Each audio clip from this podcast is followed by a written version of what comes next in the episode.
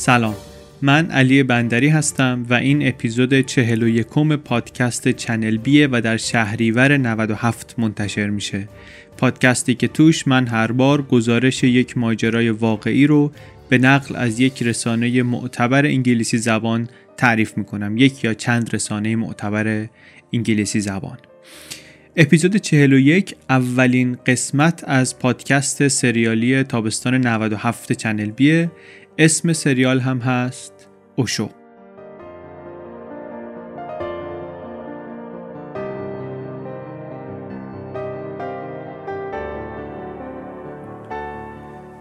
تعداد منابع این پادکست سریالی یک مقدار زیاده لیست کاملش رو می‌ذاریم توی توضیحات اپیزود. توی اپلیکیشن های پادکست می‌تونید ببینید یا تو سایت خودمون. مهمترین منابعش ولی دو تا گزارش مفصل هستند دو تا گزارش مفصل چند قسمتی که در oregonlive.com منتشر شدن. یکیشون سال 85 1985 یکیشون هم 2011 با عنوان راجنیشیز این اورگان An Untold History. و بعد هم یک مقاله در equip.org با عنوان The Rajneesh Cult. به جز اینها منابع متفرقه زیادی هم ما استفاده کردیم برای آماده کردن این اپیزودها. حالا لیست کاملش رو همونطور که گفتم توی سایت و توی اپای پادکست می‌تونید که ببینید. پادکست سریالی اوشو قسمت اول راجنیش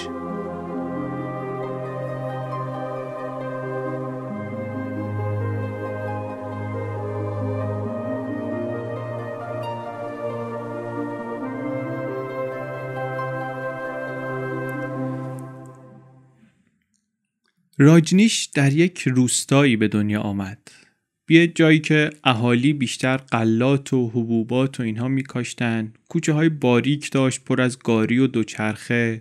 کی داریم صحبت 90 سال پیش رو می‌کنیم تقریبا. وقتی که پدر و مادر راجنیش با پسر کوچیکشون موهان چاندرا راجنیش که اسم واقعی این آقاست رفتن اینجا. جمعیتش مثلا 20 هزار نفر بود. معتبرترین روایت میگه که راجنیش 11 دسامبر سال 1931 به دنیا آمد. کجا؟ در خونه مادر بزرگ و پدر بزرگ مادریش در کوچوادا. کوچوادا یه روستایی که توصیفش رو کردیم. مرکز هند. اینطوری تصور کنیم. وسط هند تقریبا. پدر و مادر راجنیش هر دو پیرو مذهب جین بودن. پیروان آین جین. جین یکی از آینهای باستانی هنده از مذاهب خیلی قدیمی هنده در کنار آین بودایی و هندویسم و اینها. عقایدش هم خیلی بیشباهت نیست به اونها. اینها معتقدن که روح و جسم کاملا جدا هستند و معتقدن به یک خالق واحدی برای جهان ولی از اونور طرفدار چند صدایی و پلورالیزم هستند میگن که یعنی مسلحت جامعه اینه که همه ادیان و مذاهب باید احترام بذارن به هم در کنار هم با مسالمت زندگی کنن و به تعداد آدما راه هست برای رسیدن به خدا و از این برنامه ها گیاه خارم هستن میگن که موجودات دیگر رو نباید آزار داد. حتی سیب زمینی میگن نباید بخوریم چون که مثلا با ریشه در میاری دردش می‌گیره سیب زمینی. یه حال اینطوری دارن آین خیلی قدیمی هستن. همین امروز هم 4 5 میلیون مؤمن به این آین هستن در جهان. کاری خیلی ما نداریم بهش ولی مهمه که بدونیم که پدر مادر راجنیش این آین رو داشتن. بعد از تولدش پدر بزرگ راجنیش رفت پیش یک طالعبینی گفتش که آقا این چارت تولد این بچه رو شما بررسی کن. این برث چارت رو که نگاه می‌کنن موقعیت اجرام آسمانی رو در زمان تولد شما نگاه می‌کنن. بعد میگن که مثلا سرنوشتت این خواهد بود. شخصیتت اینطور عذاب در خواهد آمد. از اینجور کارا. رفت پیش یه طالبینی گفت اینو واسه این بچه ما در بیار. اینم یه نگاهی کرد به نمودار و گفتش که این بچه قبل اینکه هفت سالش بشه از دنیا میره. دیگه من حاضر نیستم که واسه مثلا یه همچین بچه ای این مطالعه رو انجام بدم این کارو بکنم. شما همینو ببرینش. این یارو اینو گفت این بچه هم از اون بر آسم گرفت. بعد یه آبل مرغون خیلی سختی گرفت که واقعا تا پای مرگ بردش. اینا همه باعث شد که توی بچگی سایه مرگ زود هنگام بیفته روی زندگیش. بعد دو سالش که شد پدر و مادرش نقل مکان کردن به گاداروارا. گاداروارا یه شهری بود مثلا شهر کوچیکی ولی اونم همون مرکز هند 60 70 کیلومتر فاصله داشت با اون روستا. پدرش رفت پیش عموی راجنیش یعنی پیش برادر خودش. اونجا یه بزازی داشت اینم پیش اون مشغول کار شد. ولی بچه موند تا هفت سالگی پیش پدر بزرگ و مادر بزرگش در کوچوادا. همون روستایی که به دنیا آمده بود توش. خود راجینیش درباره خونه پدر بزرگ و مادر بزرگ که توش بزرگ شده بود میگه که اینجا محیطی بود که برای منی که خیلی کنجکاو بودم و مشتاق بودم به کشف چیزهای جدید مواد فراوانی می‌داد برای تجسس. پدر بزرگ من میگه که خودش پیرو این آین جین نبود مادر بزرگم بود. ولی پدر بزرگم خیلی نبود منتها با بزرگان این دین خیلی نشست و برخواست داشت. همونطور که با بزرگان ادیان دیگه داشت با بزرگان هندو داشت با راهبان بزرگ با عارفان صوفی اینا همه می اومدن خونه پدر بزرگ من میشستن صحبت فلان. منم میلولیدم لای اینا و حالا سر به سرشون هم میذاشتم و بازیگوشی هم می‌کردم. پدر بزرگم هم اتفاقا بعدش نمیومد که من سر به سر این مقدسین و مقدسات میذاشتم. ولی برای من همینطوری نگاه کردن اینا همش کلی چیزهای جالب و جذاب داشت. من نگاه می‌کردم و کیف می‌کردم و یاد می‌گرفتم و کنجکاوی می‌کردم و بازیگوشی می‌کردم و اینطوری بزرگ می‌شدم. با آزادی کامل مطلقا قید و بندی بر من نمیذاشتن پدر بزرگ و مادر بزرگم. بستگانش میگن که این بچه مستقلی بود بچه خیره سری هم بود. بیش از سنش لاف و گذاف می‌گفت تو همون سن پایین. و از این بچه هم نبود که اعتقادات دیگران رو راحت بپذیره. بیشتر دنبال این بود که خودش تجربه کنه ببینه چی به چیه. یه مقداری هم این تحت تأثیر تربیت مادر بزرگش بود. مادر بزرگش طبق دستورات همون آین جین تربیت می‌کرد این رو که می‌گفت که آره دعوت کنین آدما رو که بیان خودتون حقیقت رو درک کنین و از اینجور آموزه ها که باعث شده بود که این بچه طبیعت سرکشی داشت سرکشتر هم بشه ماجراجو هم بشه و این انعطاف پذیری رو هم داشته باشه. آزادی عمل رو هم داشته باشه. هفت سالش که شد دوباره بردنش پیش همون طالع بینه این دفعه یارو چهار تا تولدش رو نگاه کرد گفتش که حالا تا هفت سالگی زنده موندی ولی 21 سالگی شما میمیری. این همزمان شد با فوت پدر بزرگش. پدر بزرگش هم توی همین سن هفت سالگی فوت کرد. خیلی هم نزدیک بود راجنیش بهش. خیلی تاثیر عمیقی گذاشت مردن ایشون. روی راجنیش خودش میگه که همه تعلقاتم انگار از بین رفت. بندام دیگه بریده شد. دیگه شروع کرد از اینجا راجنیش خودش رو یه مقدار جدا کردن از اطرافیانش شاید برای اینکه بتونه از خودش محافظت کنه در برابر غم از دست دادن احتمالیشون در آینده. بعدم با مادر بزرگش رفتن شهر پیش پدر و مادرش. شهر بچگیش یک شهر کوچیکی بود شهر کم جمعیتی بود این گاداربارا مرکز هند. الان جمعیتش مثلا 100 هزار نفر من چک کردم. اون موقع 45 هزار نفر بوده.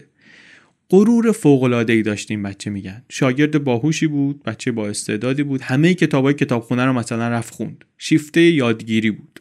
رفت اونجا مدرسه دوران ابتدایی دبیرستان همه رو توی همون گاداروارا بود.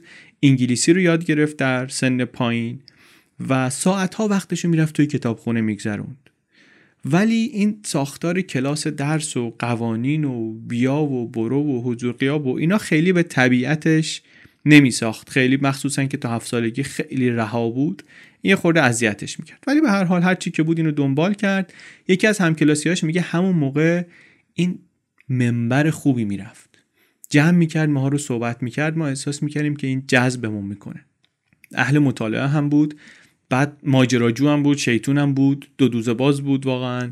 اموش میگه که این سردسته رفقای شرورش بود. با ده یازده نفر جمع می‌شدن می‌رفتن شنا و آببازی و اینا کنار روی رودخونه بیرون شهر.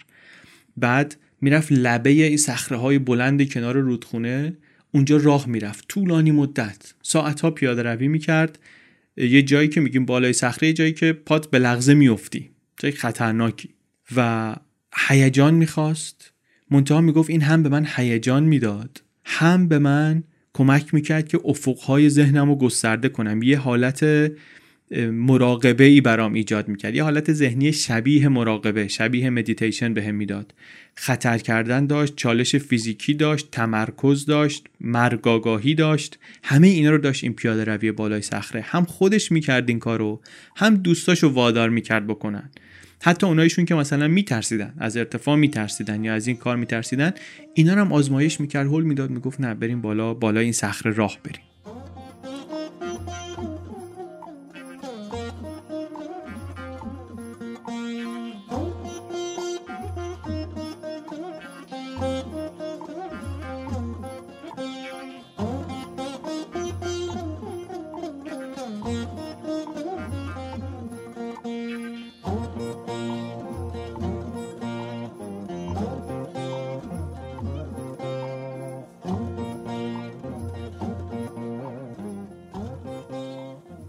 ادامه داد اینطوری تا 15 سالش شد. 15 سالش که شد یک مرگ دیگه اتفاق افتاد. دختر اموش که دوست دخترش هم بود اون موقع حسبه گرفت و از دنیا رفت. این مرگ هم تأثیر عمیقی گذاشت روی این بچه. خیلی از آدما برای اینکه کنار بیان با غم و قصه از دست دادن یک کسی یا وقتی که مثلا با مرگ و فانی بودن مواجه میشن مضطرب میشن. و در نتیجه این اضطراب به مذهب رو میارن مذهبی میشن. ولی راجنیش هرچی که بزرگتر می‌شد اتفاقا این آموزه های مذهبی رو بیشتر به چالش می‌کشید. حتی مسخره می‌کرد کم کم مذهب رو. البته ضمنا کنجکاویش رو هم حفظ کرده بود. درباره ادیان مختلف جین، مسیحیت، بودایی اینا مطالعه می‌کرد. چیز یاد می‌گرفت همش مثلا یه طوری که انگار واقعا خودش دنبال جوابه و کنجکاو زیاد می‌خونه زیاد میگرده ولی مذهبی نبود و همونطوری که گفتیم مثلا مسیرش اصلا به نظر نمی‌رسید که مذهبی باشه. مسخره می‌کردی خود مذهب. بعد رو آورد به مراقبه به مدیتیشن اصلا کم کم تمام فکر و ذکر راجنیش جوان شد مراقبه. تکنیک های مختلف رو امتحان می‌کرد. به قول عموش در جستجوی قدرت والا بود. والاترین قدرت رو می‌خواست پیدا کنه. پدرش و عموش خیلی دوست داشتن که این بره توی مغازه و توی business کمکشون کنه. ولی این فکر و خیال دیگری داشت. بزرگتر که شد اصلا جمع کرد رفت جبالپور. جبالپور یک شهری در 200 کیلومتری گاداروارا. اونجا چند تا از مهمترین تأسیسات نظامی و کارخونه های مهمات سازی بود. و خونه هایی بود. اونجا خونه های خیلی شیکی بود که از زمان استعمار بریتانیایی مونده بود. برای اسکان خارجی های کله گنده درستشون کرده بودن. الان مثلا افسرهای نظامی بلندپایه اون تو زندگی می‌کردن. شهرتش اون موقع به این چیزا بود جوالپور. ولی اینا نبود که راجنیش رو کشیده بود اونجا. راجنیش برای دانشگاه رفته بود اونجا. خانوادش هم خوشحال شدن که این رفته درس بخونه و اینا. با خوشحالی و شادی هزینه درس خوندنش رو می‌دادن. جبالپور اولین جاییه که راجنیش شروع کرد به سخنرانی های عمومی. کاری که عملا مقدمه رشد اون کیفیتی شد که مشهورش کرد و باعث شد که ما امروز رفتیم سراغش می‌خوایم قصهش رو بگیم. اما به جز این به جز شروع کردن به سخنرانی اتفاق بزرگ و سرنوشت ساز دیگری هم بود که در جبالپور افتاد. شاید بشه گفت که مهمترین لحظه زندگیش در واقع در جبالپور اتفاق افتاد. داستان این بود که در زمان دانشجویی راجنیش غرق کرده بود خودش رو در spiritual quest در جستجوی معنوی جستجوی روحانی. میگه سردردهای شدیدی می‌گرفتم به زور خودم رو مجبور می‌کردم که غذا بخورم و همون موقع هم هست که شروع می‌کنه به دویدن. روزی دو بار میدوه بین 8 تا 12 کیلومتر. و بعد خودش میگه که انفجار روز 21 مارس 1953 اتفاق افتاد. میشه روز عید نوروز سال 1332 ما. روز عید نوروز. اتفاقی هم که براش افتاد خیلی شبیه اتفاقیه که برای بودا افتاد. بودا 560 سال قبل از میلاد مسیح به دنیا آمده بود. و قبل از اینکه روشن زمیر بشه قبل از اینکه روشن بین بشه زیر درخت انجیر مقدس در شمال شرق هند می‌رفت اونجا می نشست و سالها در سفر معنا بود سفر جستجوی معنا. تا اینکه روزی زیر همون درخت روشن زمیر شد. روشن زمیر شدن انلایتمنت راجنیش هم زیر درختی اتفاق افتاد که صبح و عصر و شب می‌رفت در سکوت زیرش مینشست. و مراقبه می‌کرد. خود درخته هم امروز هست در جبالپور سر جاشه در یه باقی به اسم بانوارتال بانوارتال گاردن. می‌تونیم برین ببینینش. راجنیش البته تا 20 خورده ای سال بعد درباره این وضعیت معنوی که به دست آورده بود این روشن زمیری خودش چیزی به کسی نگفت. خودش میگه من فقط وقتی این رو اعلام کردم که دیگه می‌دونستم که می‌تونم دنیای کوچیک خودم رو درست کنم کاری به کار مردم این دنیا نداشته باشم. تا اون موقع اینو نگه داشت برای خودش. چیزی نگفت و رفت توی دانشگاه و می‌رفت و سر کلاس ها و به شدت هم اهل بحث و گفتگو بود جدل می‌کرد. همش انقدری که بعضی از استادا می‌گفتن آقا شما کلاس نمی‌خواد بیای. بیا فقط امتحانتو بده برو. مزاحم درس دادن ما نشو. یکی از معلماش یکی از استاداش که بعدا همکارش هم شد میگه که من یادم اون موقع سر کلاس های انگلیسی من میآمد. دانشجوی خوبی بود از متوسط بالاتر بود ولی مثلا تیزهوش نبود. خیلی چیز اعجاب انگیزی نبود ولی از متوسط بالاتر بود. علاقه هم زیاد داشت به درس. به جز انگلیسی فلسفه می‌خوند منطق می‌خوند علوم سیاسی می‌خوند. یه کار پاره وقتی هم داشت توی یک روزنامه هندی و اینطوری ادامه داد تا سال 1955 فارغ التحصیل شد از دانشگاه. از همین استادش یک توصیه نامه ای گرفت رفت برای دوره فوق لیسانس دانشگاه دیگه دانشگاه ساگار. اونجا تا 57 1957 درس خوند فوق لیسانس فلسفه گرفت. بعد برگشت در همین کالجای جبالپور یک مدرس فلسفه شد. استاد تمام دانشگاه نشد ولی فلسفه درس می‌داد توی دانشگاه. کی؟ دورور سالهای 59 این کار رو شروع کرد.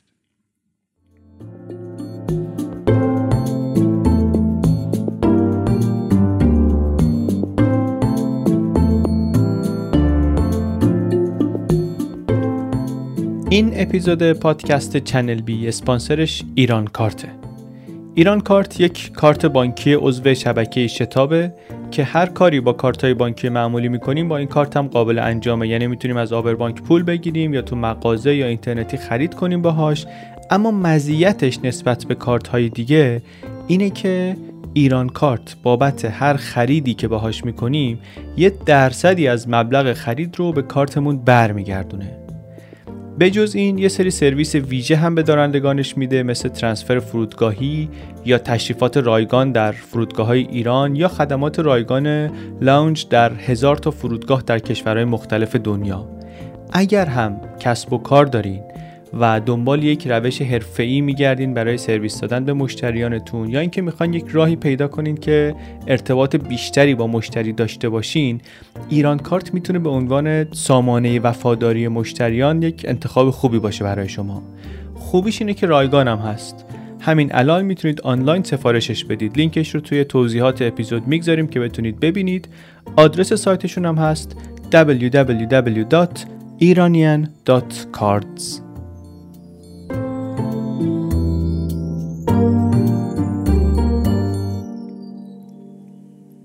یک روزنامه‌نگاری که اون دوره در جبالپور دیده بود راجنیش رو میگه که سخنران تاثیرگذاری بود. شروع کرده بود اون موقع یک کم ریز ریز صحبت کردن برای مردم. سخنران تاثیرگذاری بود و کاری که می‌کرد این بود که هیپنوتیزم می‌کرد مستمعین رو که البته کار عجیبی نیست. در هند ابزار رایجی حساب میشه برای سخنرانی. هیپنوتیزم می‌کرد و جذاب بود و ملت هم خوششون میآمد و ولی مثلا گروه های بزرگ ندیگه جمع های کوچیک کوچیک. ضمن اینکه مقام معنوی هم اونجا نداشت. همین درس فلسفه می‌داد همین صحبت ها رو برای دانشجوها و مراجعین می‌کرد. بعد شروع کرد به یوگا درس دادن. یوگاش هم ولی میگن که در حد مثلا کودکستان یوگا بود. یعنی چیز پیچیده و پیشرفته خیلی نبود.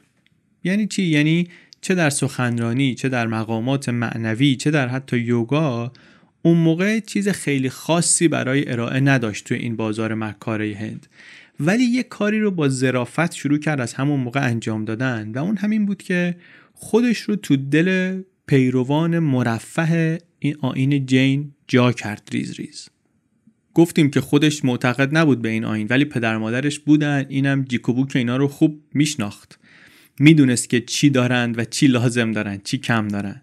از اون طرف فهمیده بود که پولدارا دنبال چی هن. میگفتش که پولدارا می‌خوان این وجدان گناهکارشون رو آروم کنن. می‌خوان اعمال بدشون رو یه جوری توجیه کنن.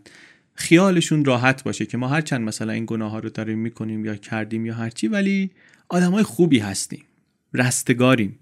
برای همین شروع کرد این سرویس معنوی این سرویس روحانی رو برای پولدارا بیشتر فراهم کردن. همه می اومدن ولی پولدارا رو نظر خاصی بهشون داشت از همون موقع.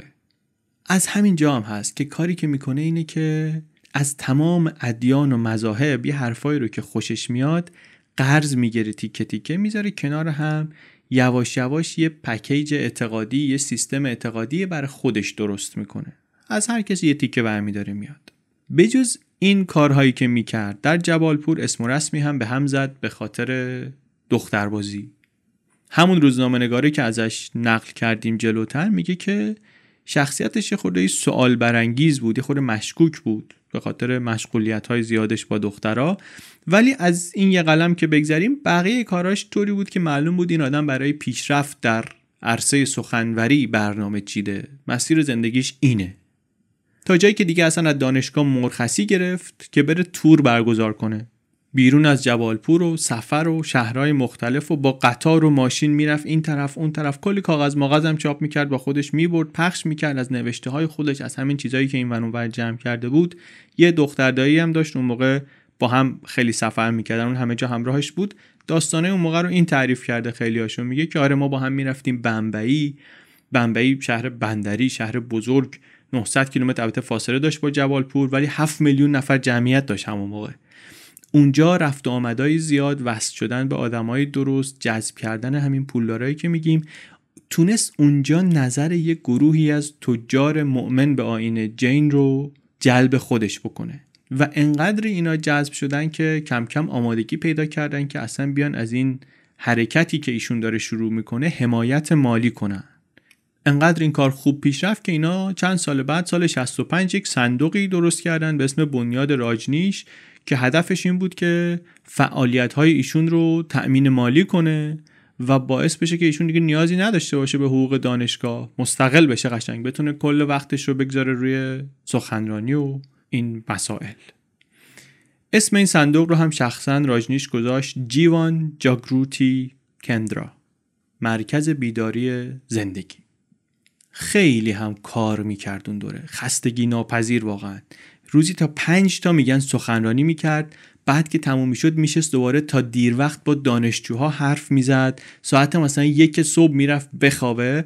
باز می‌گفت اگه کسی اومد سوالی نکته چیزی داشت بیدارم کنیم بیام یه منبرم واسه اون برم. چنین از مهمتی داشت. مزدان گرفت جان برادر که کار کرد. حالا مزدشو جلوتر میگیم که چی گرفت ولی خیلی کار کرد اون سالا. طرفداراش هم از اون ور کم نذاشتن. شروع کردن تو روزنامه آگهی دادن بیلبورد اجاره کردن و پخش کردن اسمش در جامعه. بعدم کم کم دامنه سفراش رو گسترده تر کرد. سال 64 شروع کرد به سخنرانی کردن در اردوگاه های مراقبه در سرتاسر سر هند. و مخاطبش همینطوری بزرگ شد حمایت هم ازش بیشتر شد. سال 66 تونست از دانشگاه دیگه استعفا بده و تمرکزش رو کلا بذاره روی سخنرانی. بیشترم علاقش به سخنرانی توی سالن‌های پرجمعیت بود و پارکای بزرگ ولی از مخاطبای کم تعدادتر هم نمیگذشت. اصلا میگن خودش تلفن رو برمی داشت هر جایی که یک کلوبی بود یک باشگاهی یه گروهی یه جلسه ای و ممکن بود سخنران بخوان زنگ می‌زد می‌گفت آقا می‌خواید من بیام براتون سخنرانی کنم؟ اسم خودش رو هم اون موقع گذاشته بود آچاریا راجنیش. آچاریا در مذهب جین یعنی رهبر رهبری که مثلا زاهده. در هندو هم معنی داره اونجا هم معنی مثلا معلم و استاد و اینها میده. بین بودایی ها هم معنی داره یعنی استاد ارشد. آچاریا راجنیش. کیف هم می‌کرد؟ از بحث و مناظره مخصوصا چون که اینا باعث می‌شد که افراد بیشتری بیان پای سخنرانی بشینن توجه رسانه ها رو بتونه کم کم جلب کنه. این نکته مهمیه. نگاه ویژه ای داشت به رسانه ها از اول حواسش بود که چی کار داره می‌کنه با رسانه. بعدا هم می‌بینی چه توی هند که باعث شهرتش شد چه بعدن که آمد اون طرف دنیا در عرصه بین المللی چطوری از رسانه ها استفاده کرد و شد اون چهره جهانی که بعدن شد. ولی بارقه هایی از تسلطش و زبلی رسانه ایش همین اول کار هم مشخصه و اصلا معلومه که توجه داشت به این قضیه. از همون اول میگن هر چی در موردش می‌گفتن تو روزنامه ها مجله ها اینا همه رو جمع می‌کرد همه رو دنبال می‌کرد. حواسش بود. حتی میگن همون موقع بلد بود که جلوی دوربین چطوری جست بگیره. مسلط بود. حواسش بود چی کار داره می‌کنه. بعد شروع کرد توی سخنرانیاش کم کم از سوسیالیسم بد گفتن و از ادیان محلی مخصوصا از خیلی متعصبین ادیان محلیشون بد گفتن کارهایی که حرف و حدیث درست می‌کرد دیگه. کارهایی که باعث می‌شد اسمش بیشتر بیفته سر زبونای جنجالیش کرد یه خورده. خیلی اومدن جذبش شدن به خاطر اینکه میگفتش که این ادیان رو دنبال نکنید. این مرشدا رو دنبال این مرشدا را نیفتید. اینا چیزی برای شما ندارن. هر کسی باید مرشد خودش باشه. هر کسی باید خودش آین خودش رو داشته باشه. اصلا اون موقع حرفی از تشکیلات مذهبی که مثلا خودش بخواد درست کنه نمی‌زد. می‌گفت هر کسی اصلا خدای خودشه. نکته جالب ولی اینه که از همین جاست که کم کم خودش شروع می‌کنه میره به سمت گورو شدن. گورو یک کلمه تو انگلیسی هست زیاد استفاده میشه. ریشش ولی سانسکریته. از سانسکریت میاد به معنی استاد آموزگار مرشد مثلا. واسطه دریافت فرزانگیه.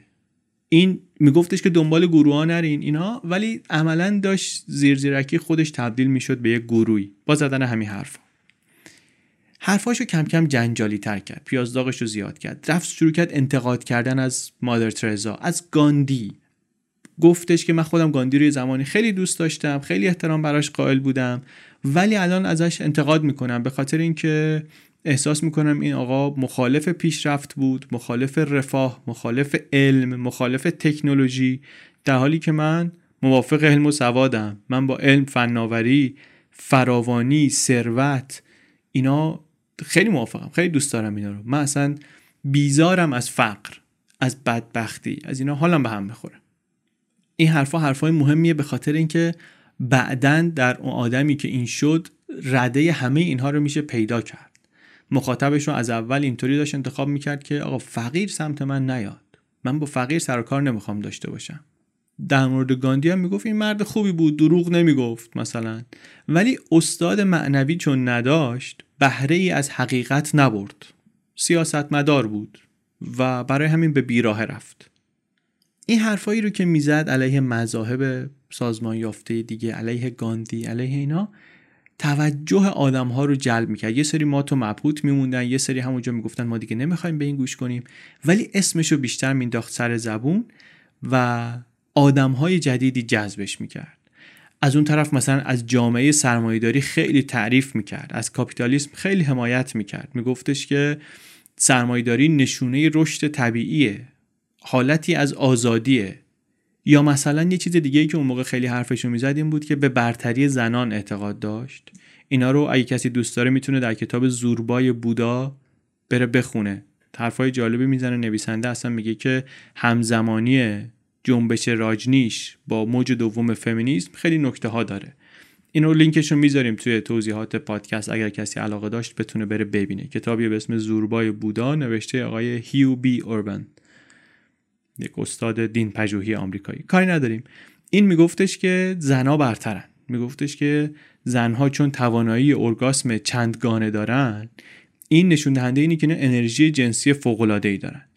این نیروی برتر یک ترس خاصی در مردها به وجود آورده که باعث شده که اینا قرنها به زنها فشار بیارن و تحت سلطه بگیرنشون. من می‌تونم راهی برای رسیدن به قدرت و برای روشن زمیری به زنها بدم که هیچ فمینیستی نمی‌تونه. دنیای ما چند تا بودای زن احتیاج داره که اینا بیان راه رو باز کنن برای آزادی زنان و زنها رو از قید و زنجیر رها کنن.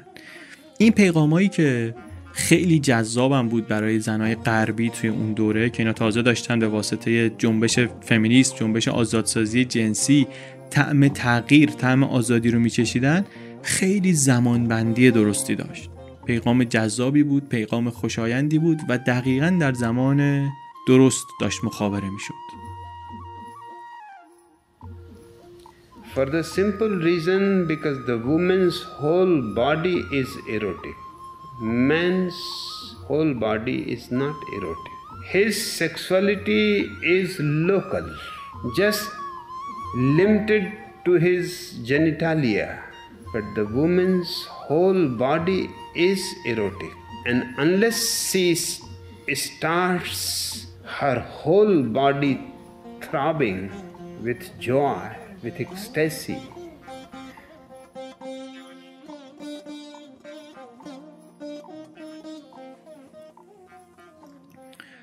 سال 68 شروع کرد حرفایی زدن یک مقدار جنجالی تر درباره عشق درباره پذیرش تمایلات درباره سکس. گفت که رابطه جنسی یک مفهوم الهیه. زمانبندی رو هم داشته باشیم دیگه. سال 68 سالیه که اتفاقاتی که افتاد نارامی هایی که در فرانسه شد و بعد در جاهای دیگه بقیه اروپا در آمریکا اینا مرزهای آزادی فرهنگی رو جابجا جا کرد. دنیا رو تغییر داد. همون سالا این داره این حرفا رو می‌زنه. در یک کتابی به نام از سکس تا فراآگاهی میگه که رابطه جنسی این بازتاب خداوند رو در خودش داره. مشخص هم هست. انرژی که زندگی تازه ای رو می‌سازه. بزرگترین و اسرارآمیزترین نیروی جهان عشق و مراقبه با تحول انرژی جنسی به وجود میاد. اگر که رابطه جنسی سرکوب بشه اصلا کسی نمی‌تونه این تحول رو تجربه کنه. اینا یه مقدار ریشه در آموزه های هندو هم داره ولی این داشت می‌برد جلوتر درباره روابط جنسی آزاد حرف می‌زد درباره عشق آزاد و بیپروا. البته چیزایی که می‌گفت شامل مثلا کارگران جنسی نمی‌شد یا شامل همجنسگراها نمی‌شد. ولی به هر حال حرفایی که می‌زد با جامعه خودش یه مقدار ناسازگار بود اون موقع.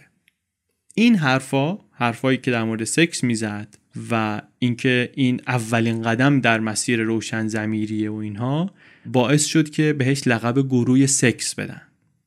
وقتی که این عنوان سکس گرو رو بهش دادن و مخصوصا تو رسانه ها شروع کردن ازش به این عنوان یاد کردن شهرتش کم کم خیلی بیشتر شد چه در هند و چه در غرب. جذابیتش هم برای غربی ها خیلی بیشتر شد. یکی از پیروانش میگه که راجنیش به شما این فرصت رو می‌داد که هر گناه نکرده ای رو امتحان کنی. بهش نمی‌گفت گناه میگفتش که اصلا راه رسیدن به بینیازی کامیابیه و این دعوت این پیام در دورانی که New Age movement داره پا می‌گیره این معنویت های عصر جدید داره در غرب پا می‌گیره spirituality و mindfulness و این چیزها خیلی زمان بندی خوبی داره. توی خود هند جذابیتش یه مقداری هم از این میامد که این آین هندوی کم و داشت برای بعضیا و این شناسایی کرده بود اینها رو و می‌گفت من یه چیزی به شما میدم که همه خوبی های آین هندو رو داره هندویسم رو داره اینا رو هم داره که بهترش می‌کنه. یه ورژن جدیدی از اون داده بود بیرون انگار. از چیزایی هم حرف می‌زد که مردم خیلی میفهمیدن خیلی ارتباط برقرار می‌کردن. یک چیز دیگری که می‌گفت خیلی جذب می‌شدن مخصوصا غربی ها شرقی ها هم. میگفتش که دو راه رفته بشریت یه راه شرق معنویت یه راه غرب تکنولوژی و ماده گرایی مثلا. اینا هر دو لازمن اینا هر دو خوبن و با داشتن هر دوتای اینها آدم می‌تونه به یک سنتز والاتری برسه. آدمایی که اینو دنبال کنن می‌تونن به تغییر فلان برسن. از اینجور صحبت ها ما در مقام قضاوت سعی می‌کنیم که نباشیم دیگه در مقام روایت باشیم. معروفتر و معروفتر و معروفتر می‌شد انقدری که دیگه محلی ها چه دوستش داشتن چه نداشتن چه متنفر بودن ازش حداقل یه بار می‌رفتن حرفشو بشنون. و دیگه کم کم آدما از شهرهای دور و نزدیک اینطوری شده بودن. می‌گفتن بریم ببینیم این چی میگه. حالا شاید خوشمون نیومد دیگه. ولی بریم ببینیم چی میگه. همینطوری هم هواداران متنفستری پیدا می‌کرد. آدمای پولدار بیشتری جذبش می‌شدن. پاش باز شد اصلا به کوکتل پارتی های مرفهین جامعه. تا اونجایی که گفتیم دیگه سال 65 تونست با حمایت چهار تا تاجر اهل بمبئی مرکز بیداری زندگی رو تأسیس کنه. اون موقع یه لیست اموال و دارایی ها اعلام کرد. گفتش که من کل داراییام هست 283 دلار یعنی معادل 283 دلار یه مقدار روپی. و مجموعه کتاب هایی به ارزش معادل 200 دلار. خیلی چیز کمی بود خیلی ناچیز بود و معلوم نیست که درست باشه. ولی گفتش آقا من همینا رو دارم و از دانشگاه هم استعفا داد از دانشگاه جبالپور و رسما وارد جمع پرجمعیت گروه های هند شد. تورای سخنرانی و کمپای مدیتیشن و تبلیغ روی بیلبورد و تبلیغ روزنامه‌ای و شهرت بیشتر و پیروان بیشتر و سال 67 یه آقای آمد که یه فروشگاهی داشت خودش بیزنسمنی بود آمد پیشنهاد کرد که برای سخنرانی ها بلیت بفروشیم. راجنیش اون موقع بیشتر دنبال این بود که جمعیت پای منبر رو زیاد کنه و میترسید که شروع کنن پول بگیرن ملت نیان ولی اول گفتن که آقا این جمعیت بالاخره هزار نفر اینا دارن میان یک روپی بگیریم. یک روپی ورودی بگیریم. گرفتن و خوشش اومد و بعد تو بمبئی که صحبت می‌کرد اینو کرد دو روپیه. بعدتر که رفتم پونا اینو کرد پنج روپیه. اینطوری جریان پول کم کم برقرار شد. سفرها هم سرش شلوغ کرده بود. تقریبا ماهی سه هفته می‌رفت سفر. همش از این ور به اون ور. تا اینکه دیگه سال 69 دیدن که این جایی که هستن در جبالپور این جای مناسبی براشون نیست با این همه رفت آمد. دفتر دستک رو منتقل کردن به یک آپارتمان کوچکی در بمبئی. همونجا زندگی کنه و همونجا هم امورات رو اداره کنن. این اسباب کشی که در نتیجه راه افتادن اون بخش درآمدزای کار راجنیش بود میشه گفت که آغاز برنامه های یکی از مشهورترین گروه های قرن بیستمه. سخنران جذاب و مسهور کننده ای که در اوایل کارش سرتاسر سر هند میگشت و محصول فلسفیش رو به مردم میفروخت و مریدانش رو مجبور می‌کرد که زیر آفتاب داغ هندوستان ساکت بنشینن و ساعتها مراقبه کنن. آدمی که کارش رو با فشار روی مراقبه شروع کرد و با تأکید روی مفاهیمی مثل عشق، شادی، اشتیاق، خلاقیت، حضور، تنز اینجور چیزا و مخالفت با سوسیالیسم و بعدا انتقاد از مذهبیان سنتی در هند مخصوصا مذهبیان سنتی هندو و حتی از گاندی همونطور که گفتیم آدمی که تشویق می‌کرد پیروانش رو به رهایی از بندها به آزادی جنسی و اینطوری شهرتش رو جهانی کرد. در اپیزود بعد با راجنیش و مریدانش میریم بمبئی و قدم به قدم با یکی از شناخته شده ترین پیشوایان معنویت عصر جدید ادیان ساختگی قرن بیستمی آشنا میشیم. و می‌بینیم که این آدمی که ما یا نمیشناختیمش یا فکر می‌کردیم می‌شناسیم یا اینکه یه چیزایی شنیده بودیم فکر می‌کردیم چیز خیلی خاصی نداره چه چیزها داره سرگذشتش؟ چه چیزها داره سرگذشتش که ما ازشون خبر نداشتیم؟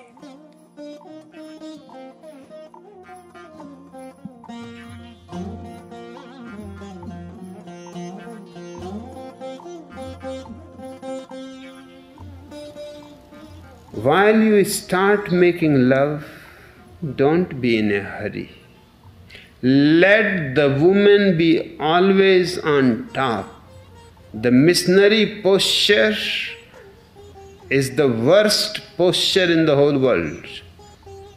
It is so brutal, it is so ugly. The woman is delicate and a huge animal is doing push ups over the poor woman.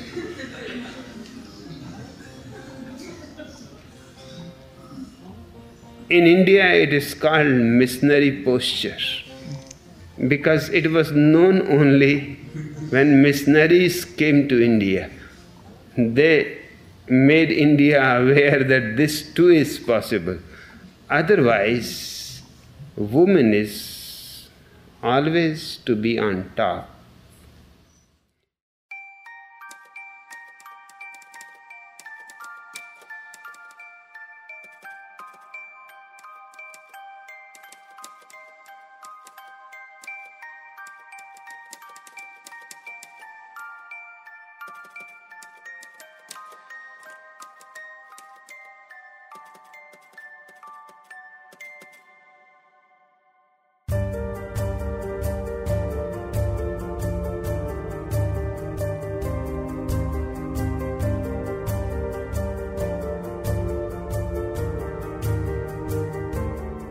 چیزی که شنیدین اپیزود چهل و یکم پادکست چنل بی بود. قسمت اول پادکست سریالی اوشو. این اپیزود چنل بی رو من علی بندری به کمک امید صدیقفر و هدیه کعبی تولید کردیم. این قسمت مقدمه داستان بود زمین سازی بود در واقع برای اون وقایعی که از اپیزود دو دیگه می‌خوایم شیرجه بزنیم و بریم در عمقشون. قسمت دومش رو می‌تونید از یک شنبه هفته آینده از همه اپلیکیشن های پادکست یا اینکه از سایت خودمون channelbpodcast.com گوش کنید ممنون از امید ممنون از هدیه ممنون از مجید آب پرور طراح پوستر و از ایران کارد اسپانسر این اپیزود. چنل بی پادکست